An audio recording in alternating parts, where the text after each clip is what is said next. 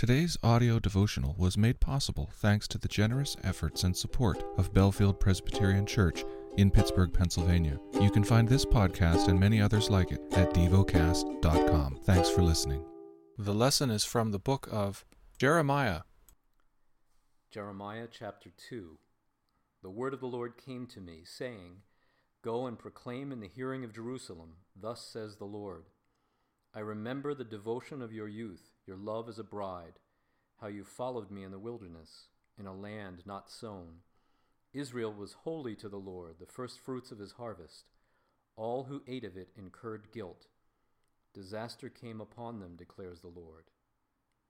Hear the word of the Lord, O house of Jacob, and all the clans of the house of Israel. Thus says the Lord What wrong did your fathers find in me that they went far from me? And went after worthlessness and became worthless. They did not say, Where is the Lord who brought us up from the land of Egypt, who led us in the wilderness, in a land of deserts and pits, in a land of drought and deep darkness, in a land that none passes through, where no man dwells? And I brought you into a plentiful land to enjoy its fruits and its good things. But when you came in, you defiled my land and made my heritage an abomination. The priests did not say, where is the Lord? Those who handle the law did not know me. The shepherds transgressed against me. The prophets prophesied by Baal and went after things that do not profit. Therefore I still contend with you, declares the Lord, and with your children's children I will contend. For cross to the coasts of Cyprus and see, or send to Kedar and examine with care.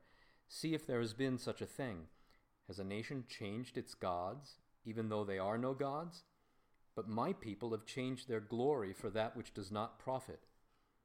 Be appalled, O heavens, at this. Be shocked. Be utterly desolate, declares the Lord, for my people have committed two evils. They have forsaken me, the fountain of living waters, and hewed out cisterns for themselves, broken cisterns that can hold no water. Is Israel a slave? Is he a home-born servant? Why then has he become a prey? The lions have roared against him. They have roared loudly. They have made his land a waste. His cities are in ruins, without inhabitant.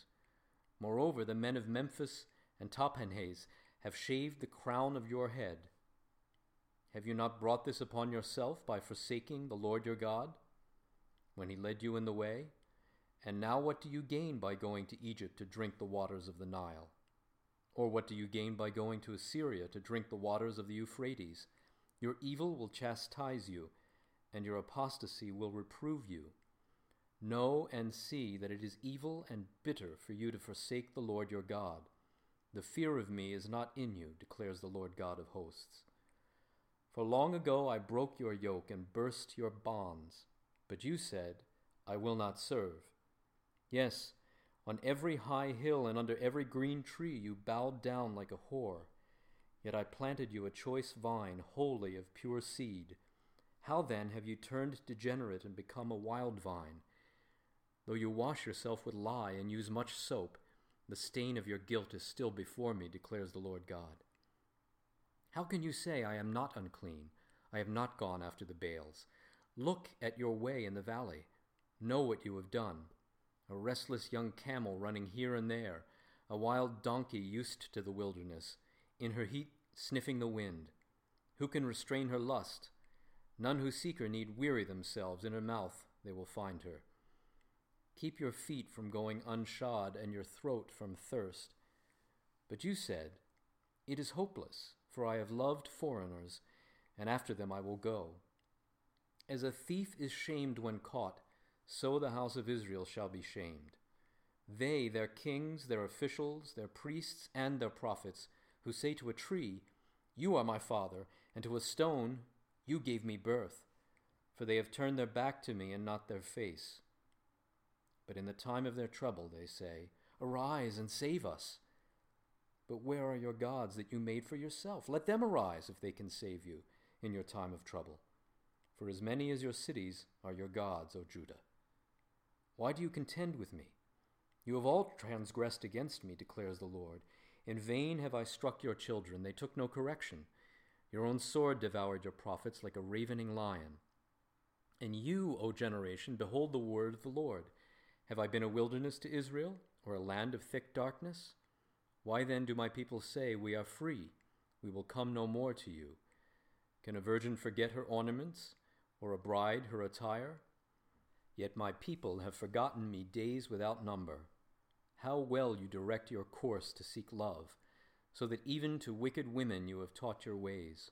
Also on your skirts is found the lifeblood of the guiltless poor. You did not find them breaking in. Yet in spite of all these things you say, I am innocent. Surely his anger is turned from me.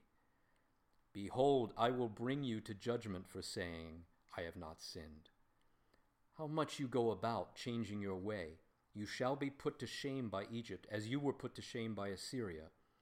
From it too you will come away with your hands on your head, for the Lord has rejected those in whom you trust, and you will not prosper by them. Meditate and dwell on what you're paying attention to in God's Word. How has it connected with your heart or mind?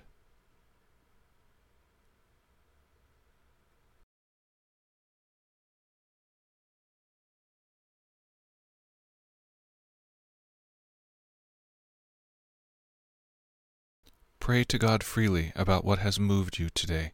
Turn your thoughts to Him and enjoy His presence. We offer the following as prayer topic suggestions for Colombia, for architects.